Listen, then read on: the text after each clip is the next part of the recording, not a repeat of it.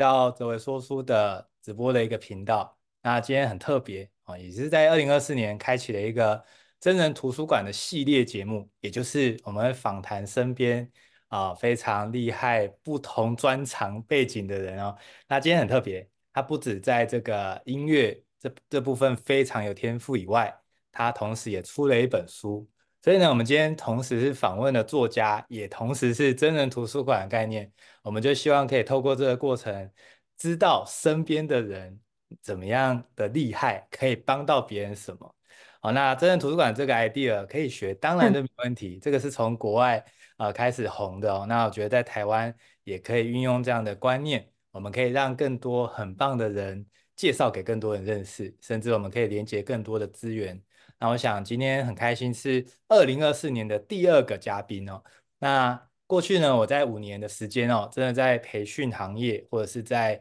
Podcast、YouTube，甚至在说书，以及在这个基金会或者是学校哦，常常有机会会看到我的影子。那其实我会出现在这些的场合，无非都是希望可以成为各位的行动电源，给予给大家支持，给大家力量。而甚至我可以透过很多的主题的工作坊以及主题的讲座，能够让大家知道，其实我们接纳自己其实是很棒的。同时，我们也能够把能力的提升去帮助到更多的人。那录制的 Podcast 呢，也让我真的呃触及到非常多不同的听众，其实也收到非常多的回馈。所以在二零二四年新的一个计划哦，就是我希望也可以透过一些小小的一些心意以及一些影响力。可以帮我身边的人，真的非常有才华的人，可以发光发热哦。所以我今天特别的开心，有这个荣幸邀请到这本《古典钢琴大哉问》的作家来跟我们做访谈。那接下来我们就来一起来认识这位作家是谁呢？那我们邀请美慧。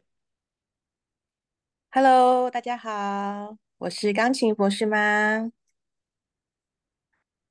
OK，那今天呢，我们其实有很多想要聊的议题，但是呢，这些的议题啊，也坦白说，我想真的有些的问题没办法浓缩在这个 Podcast 里面，那么我们就可以在这个各位在各个场合有机会遇到他的话，一定要好好的跟他请教。那我想我们今天呢，就想要来了解第一个很重要的问题哦，就说。哎，对于美惠来说，为什么就是你会踏入这个古典钢琴领域？你当时的契机是什么？那我们想要请啊，这个钢琴博士妈来分享。好的，呃，首先谢谢哲维的邀请啊，呃，非常开心。今天好像是我人生第一次的被直播访问哦，所以今真的非常非常的开心，然后也很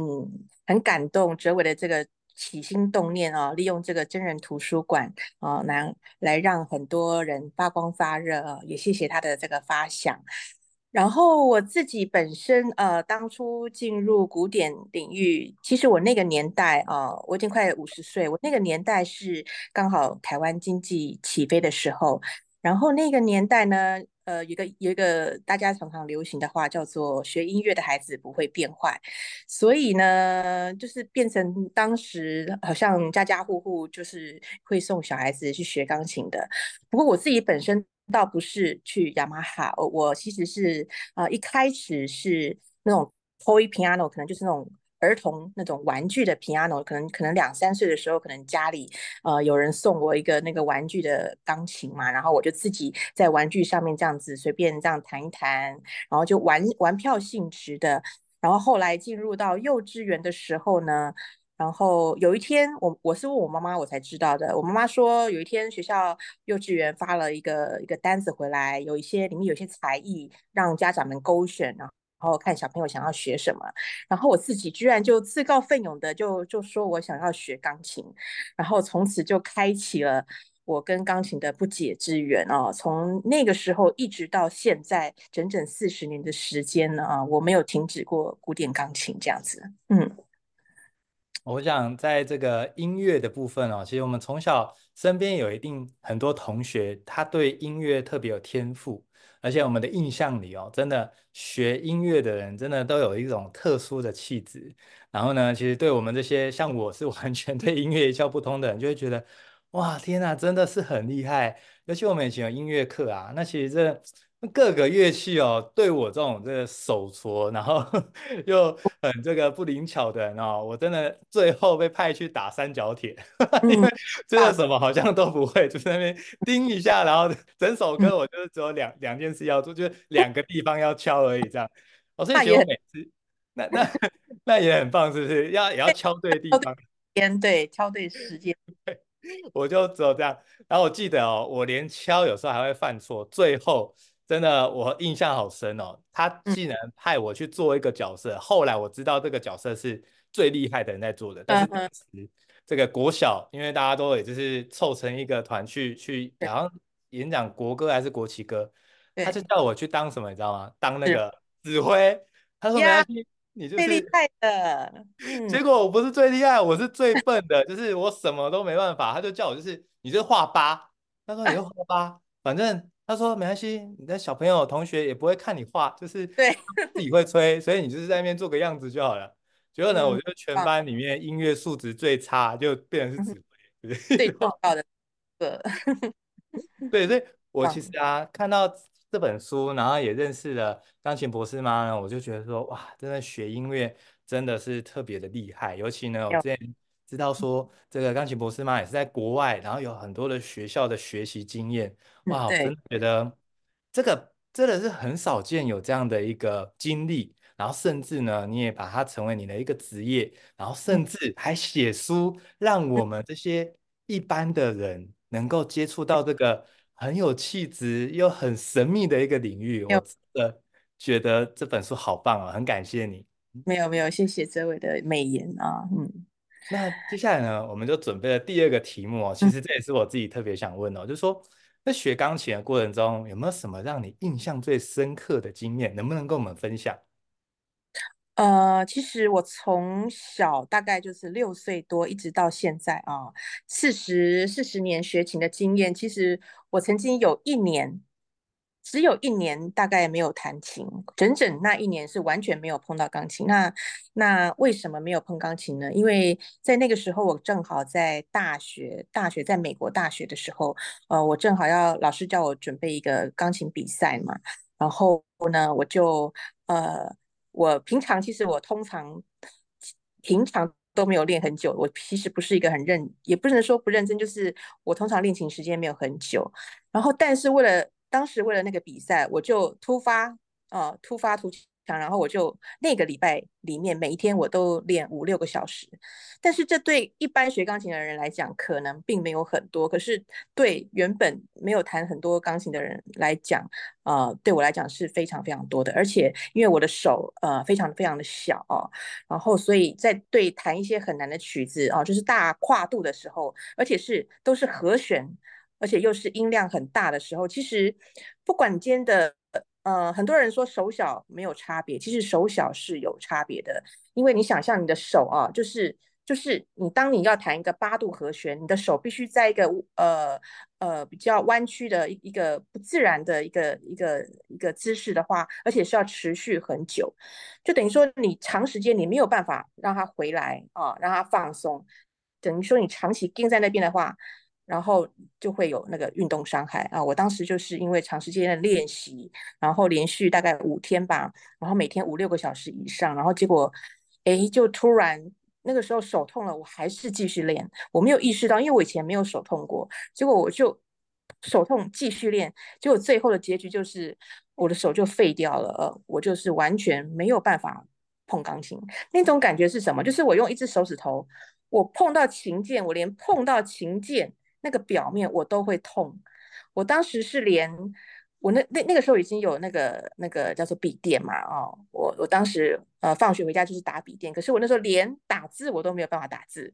我那个时候很惨哦，我琴也没办法练，然后我打字也没办法打，我那个时候是用拿一支笔，然后手握着那支笔，然后用我整个手臂的力量这样子在打那个琴键，打那个那个那个电脑的。键盘的，所以等于说我我的小我的小肌肉，我的手指是完全没有办法没有办法使用的，因为只要一碰触到就会非常非常痛。那大概就是一年的时间，那一年的时间我大概在纽约呀、啊，我就走访了很多，不管是物理性治疗，或者是那时候照了 MRI。记得那个时候去照那个美国的 MRI 的时候，那个医生我就问医生说啊，我要怎么办，我才会不会痛？他就跟我说，不要弹就不会痛了。很 实际啊啊，所以，但是我后来还是就是继续找很多那些音乐家会去找的那些物理治疗师，就是他帮你按摩啊，甚至到 Chinatown 中国城去找那种从中国来的那种很神秘的阿嬷啊。他在帮我那个治疗的时候，他会这样子帮我按一按，按按，突然停在那边，我都以为他是在做什么神秘治疗，还是在打瞌睡。我其实我也搞不 清楚哦。他就停在那边大概大概两三分钟哦，都没有动，然后我也不敢打扰他。然后后来回到台湾，又是针灸，然后又是打那种那种肌肉的针，很痛，然后又是电疗，有的没有的，就是全部所有的中西方的治疗我都试了，最后终终于。哦，一年过后我可以弹了，然后在那一年的中间，我也是没有学停止学校的学习，所以，但是我手却不能弹，对不对？那我是怎么练的？我用头脑练，我用头脑看谱，这样子来练习，这样子来来背谱，然后结果到期末考的时候，我还是就是这样上场，刚好那时候我可以弹了，我就上场弹了我的期末考，然后我也过关了，这样子，嗯，哇，这个好特别的经验哦，真的，就是练习，甚至进到心流，一直在。不断的尝试当中，结果哎，真的不能弹了，好像就觉得好像这个故事好像走到这边走不下去了。那没想到呢，还是透过一些的方法，不管说可能在生活上应用一支笔的方式打字 啊，甚至说我们在练习的时候，我们用头脑观想去背谱，然后去想象这是在按的那个过程中，哎，最后很幸运的，真的在考试的时候顺利可以弹，而且顺利过关哦。我想刚刚有听到就是。钢琴博士妈有讲到一个，就是手的这个大小，就是跟弹钢琴其实有点关系。但是我今天才知道说，哦，原来钢琴博士妈你的手其实不不是那种很大的，但是你仍然可以完成弹钢琴这件事情。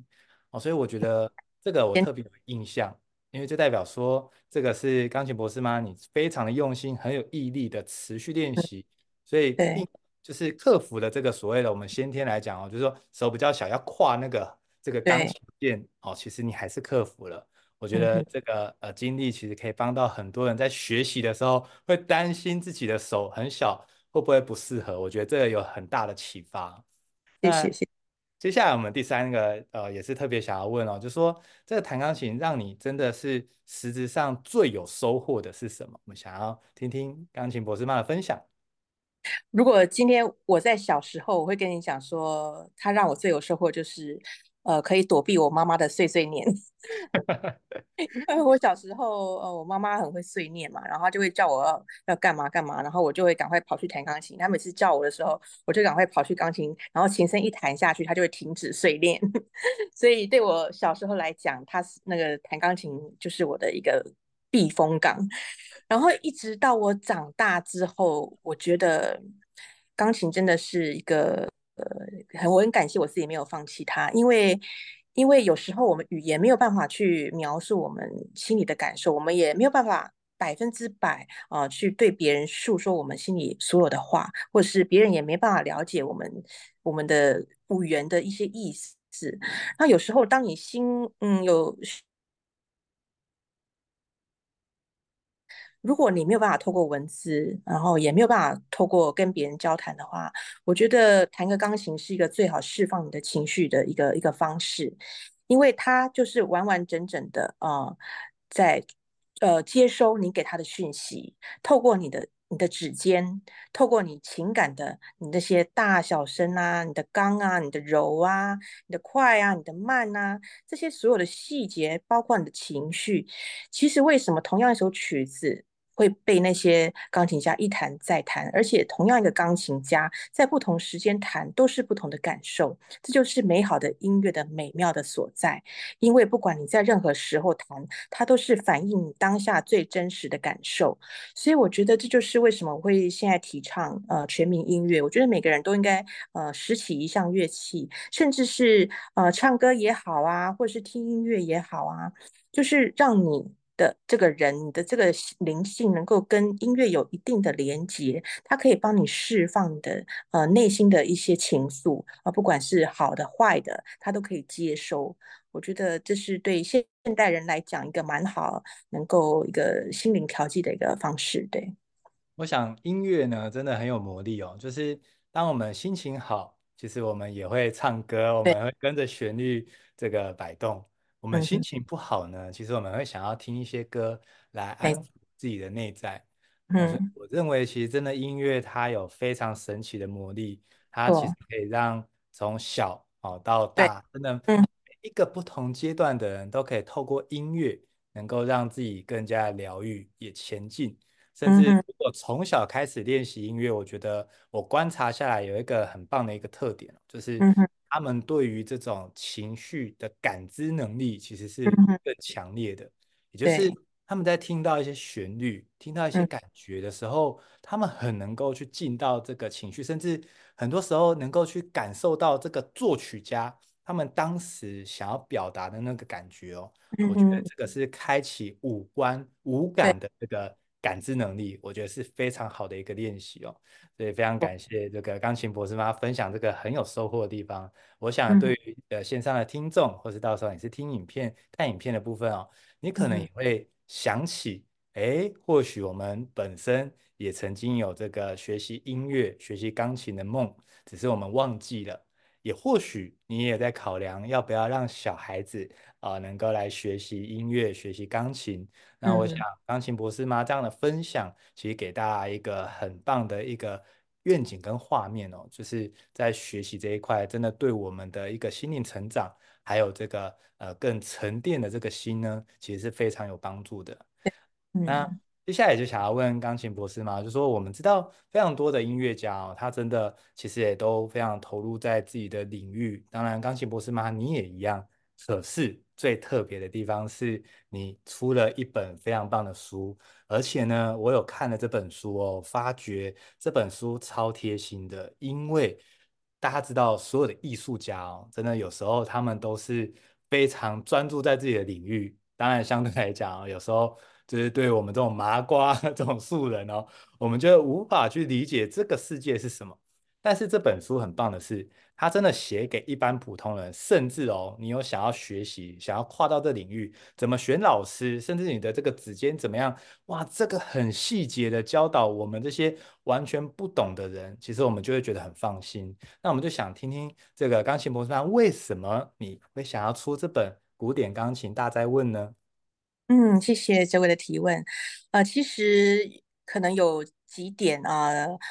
首先一开始就是说我可能我本来就是一个钢琴老师嘛，那可能就是我是从我手上的学生，呃，很多都是我是从别的老师接手过来的。然后我在教学的当中，我就觉得，哎，怎么可能有一些一些基层的问题？那我觉得这些问题是在。学钢琴的初期的时候，如果能够就注意到的话，会是更有效率的一个一个做法。但是很可惜，这些学生我没有办法去去接触到他们刚开始学钢琴的时候，所以我才会想说要写一本书，然后希望能够触及到更多人。因为我教学通常是一对一，那我能接触到的，我能帮助到的就是这么一些人。那所以我希望能够借由这本书，然后能够。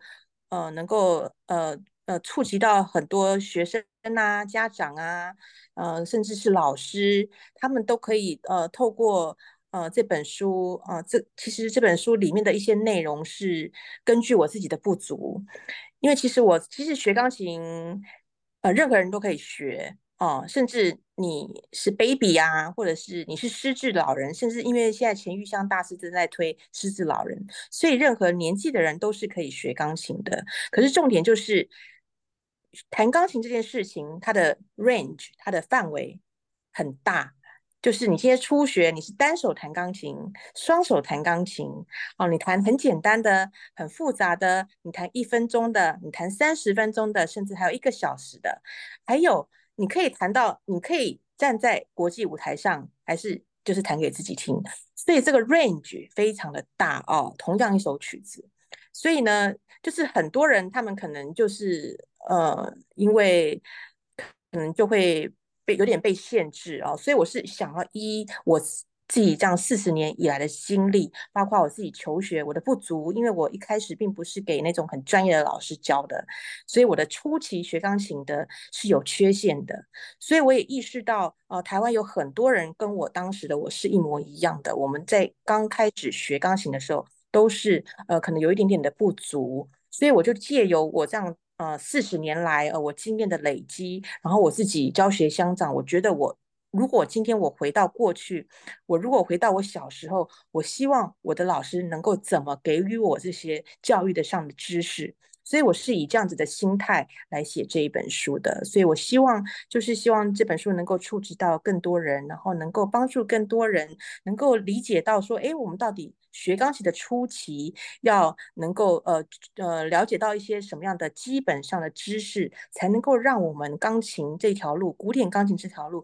可以走得越高越远更深，这样子，主要是这样子，嗯。我想我们都知道没办法回到过去，但是呢。嗯钢琴博士吗？就是因为过去在起步的过程中，我想一定是跌跌撞撞，而且一直在找怎么样是最适合自己的方式。嗯哼，在这样找寻的过程中，哇，累积了四十年的这个经验，我想这非常的不容易。因为大部分我们在学习哦，真的你要完全持续没有放弃，我想这个是最困难的地方。嗯哼，对。对于钢琴博士妈来说啊，就是一直持续的过程。你反思回到那当时那个初衷。如果回到四十年前，你能够帮助刚开始起步学钢琴的自己，那么你会想要对他说什么话？就是用这种心境写出了这本非常棒的一本书，想要疗愈，也想要帮助他在学习钢琴，可能还没开始，正要开始的时候，这本就是一个非常棒的引导。甚至已经开始学了，但是有点挫折，或者是有点挑战，包括怎么。老师，包括怎么选到适合自己的方式，我们都不是很知道的情况下，这本书呢，其实对大家来讲就是一个很棒、很大的帮忙哦。所以我想，钢琴博士妈用了四十年的经验跟这个呃时间哦，全部汇集到这一本，想要告诉大家，就如同他回到四十年来告诉自己一样哦，希望可以帮助他少走冤枉路，可以更精准的、有效率的开启这个音乐这条路。我想钢琴博士妈就是用这种这样子的一个心态，想要去帮助别人而出了这本书。我真的听完了，非常非常的感动，也非常的用心。那我想这个这么用心的情况下，我们就特别想知道说。我们怎么样可以找到这个钢琴博士妈？有没有什么样的一个连接啊？可能是粉砖啊，或者是可能是一些呃社群媒体，以及我知道这个钢琴博士妈呢，有一个很棒的一个课程哦，可以帮助有想要学习钢琴的人，可以很细腻的把一些细节学起来。那我们听听钢琴博士妈怎么说。呃，谢谢哲维帮我推啊。那个我在脸书上有一个粉砖，叫做“钢琴博士妈育儿日志”啊，然后在上面就有一些我的相关连接，包括我有呃。一个主持节目 Podcast 叫做《钢琴博士聊到火星去》，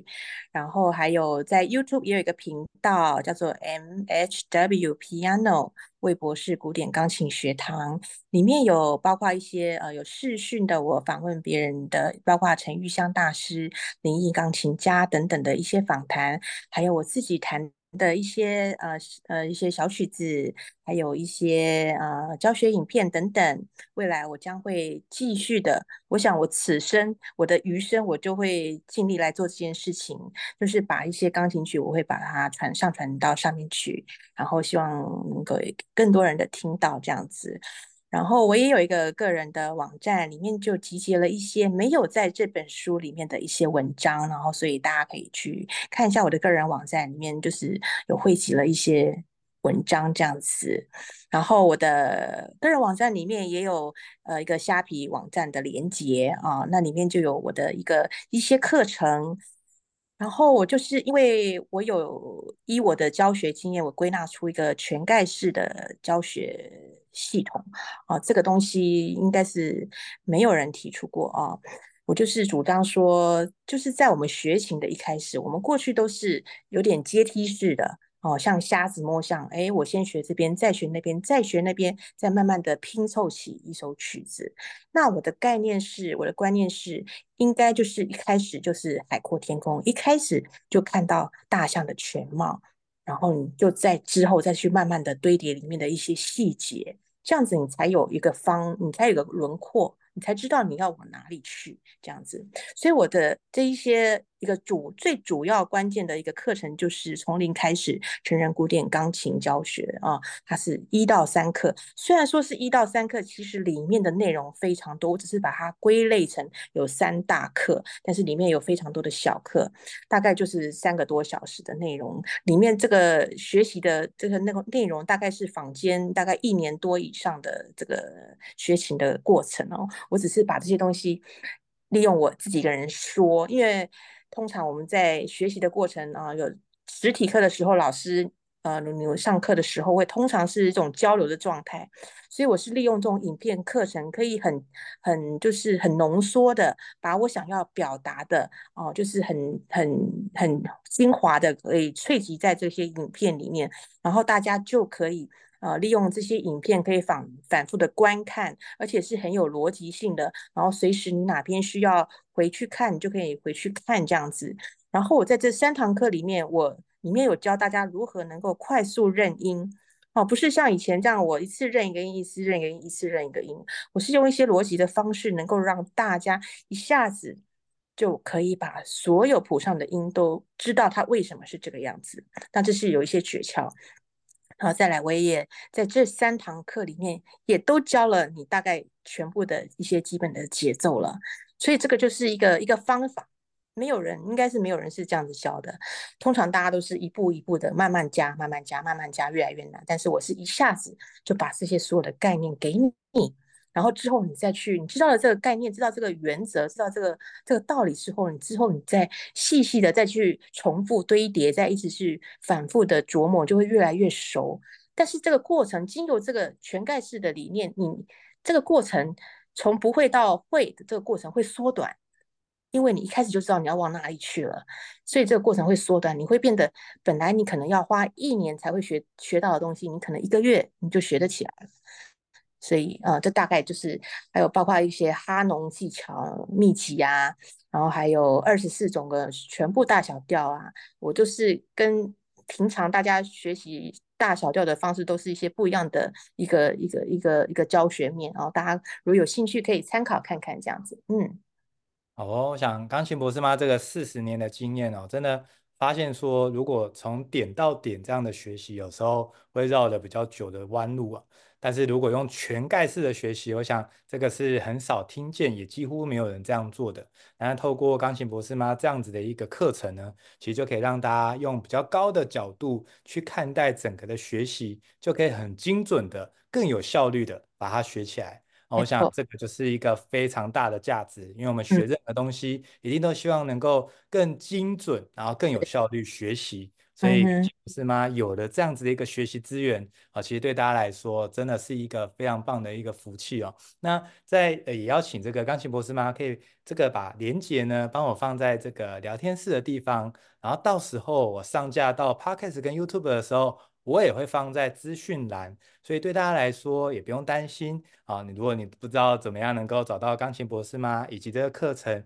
可以怎么样观看资讯，可以怎么样购买，到时候我们都会放上来，都不用担心。好，那接下来呢，当然这个新书啊有很多的一个分享会啊，那能不能也邀请钢琴博士吗跟大家分享，接下来有哪些场次可以让我们有机会跟你见到面呢？哦，好哦，呃，其实刚刚呃，今天晚上的时候才刚刚敲定台北也会有两场哦，但是我呃好像一场好像是三月三号在诚品的 R 七九嘛，我不太了解台北的场地，然后还有一场是二月二十四在板桥的原百啊，在一个什么 VIP room 啊，然后台中是二月十八在诚品道元店，然后三月二十三在中央书局两点半啊。然后台南就是二月二十五在正大书局这样子，嗯，而且台南的那一场正大书局，我们有邀请到吴家德老师会来站台，很开心。哇，太棒了！所以接下来的新书分享会有五场，大家可以选择哦。所以也鼓励大家可以就是追踪钢琴博士吗好的一些最新的报名链接跟资讯呢，你都可以在粉专看得到。我想今天真的很开心哦，有这个机会跟这个钢琴博士妈这样的交流，因为音乐这一块确实对大家来讲，其实真的是比较陌生，但是我们都知道。其实音乐对于一个人的陶冶性情这块，其实非常有帮助。所以呢，我想透过钢琴博士妈四十年的经验，能够带给我们有不同的观点跟角度来看待音乐，来看待古典钢琴呢。我想这是有非常不同的收获哦，所以非常感谢。那当然啦，我们也非常提倡哦，真的，如果我们的这个书能够有越来越多元，然后每一本书都能够。非常的精彩，看帮助到大家。其实受益的是我们整个台湾的一个教育环境，这也是为什么我一直在提倡，也鼓励推广阅读。呃，甚至呢，那时候听到钢琴博士妈出了这本这么棒的书，而且我们刚刚有没有听到他的一个起心动念，就是他想要帮助想学习钢琴的人，或者已经在学习，但是有点困惑、有点迷茫。他希望可以成为他们的加速器，他希望可以给他们力量，让他们持续前进。我想这是当时钢琴博士妈非常用心的出这本书，他的起心动念，我听得非常的感动。我就知道说，我们一定要来敲定今天这一场，让更多人可以认识到你，让更多人有机会参加你的新书分享会，以及。购买你的这个学习的课程，让我们学钢琴这件事情不再是特有的人才学得起来，也不再是困难的事情啊！我觉得这个是特别的棒。那最后呢，也真的很感谢这个钢琴博士吗。那能不能最后一个就是邀请钢琴博士妈，能不能给大家一句就是啊、呃，对大家的祝福？嗯、呃，可能就像那个我的新书的封面上面有写啊。呃，就是希望钢琴可以成为每个人生命的出口，然后还有生命的盼望，还有人生的避风港，这样子。嗯，哇，太棒了！好，非常感谢，在今年的年初就可以访问到钢琴博士妈，我们就预祝这个钢琴博士妈的书可以大卖，而且可以在各地帮助到不同的人。可以踏。入音乐这个圈子，呃，可以享受其中。那我想也邀请现在在线上的这个呃书友们呢，也请大家可以呃祝福我们钢琴博士吗，可以新书大卖，可以一切顺利，好吗？好，那最后就祝福大家有一个愉快的夜晚，也再次感谢钢琴博士妈这个呃时间抽空啊来跟我们这样子一个访谈，我想非常的有意义。所以我非常期待接下来在各个场地、各个新书发表会都能够看见钢琴博士吗，也能够在各大的书局都有机会看见这本书。我想我们预期这本书都可以持续的进到每一个的家庭，帮助到每一个家庭里面的小孩以及想要学习钢琴的人。这是一个非常有福气、非常棒的一件有意义的事情。好，那就感谢大家，也非常谢谢大家今天的聆听。那我们祝福大家有个愉快的夜晚，大家晚安，大家拜拜。谢谢，谢谢，谢谢米尔斯，谢谢大家，拜拜，拜拜，谢谢，大家晚安。嗯。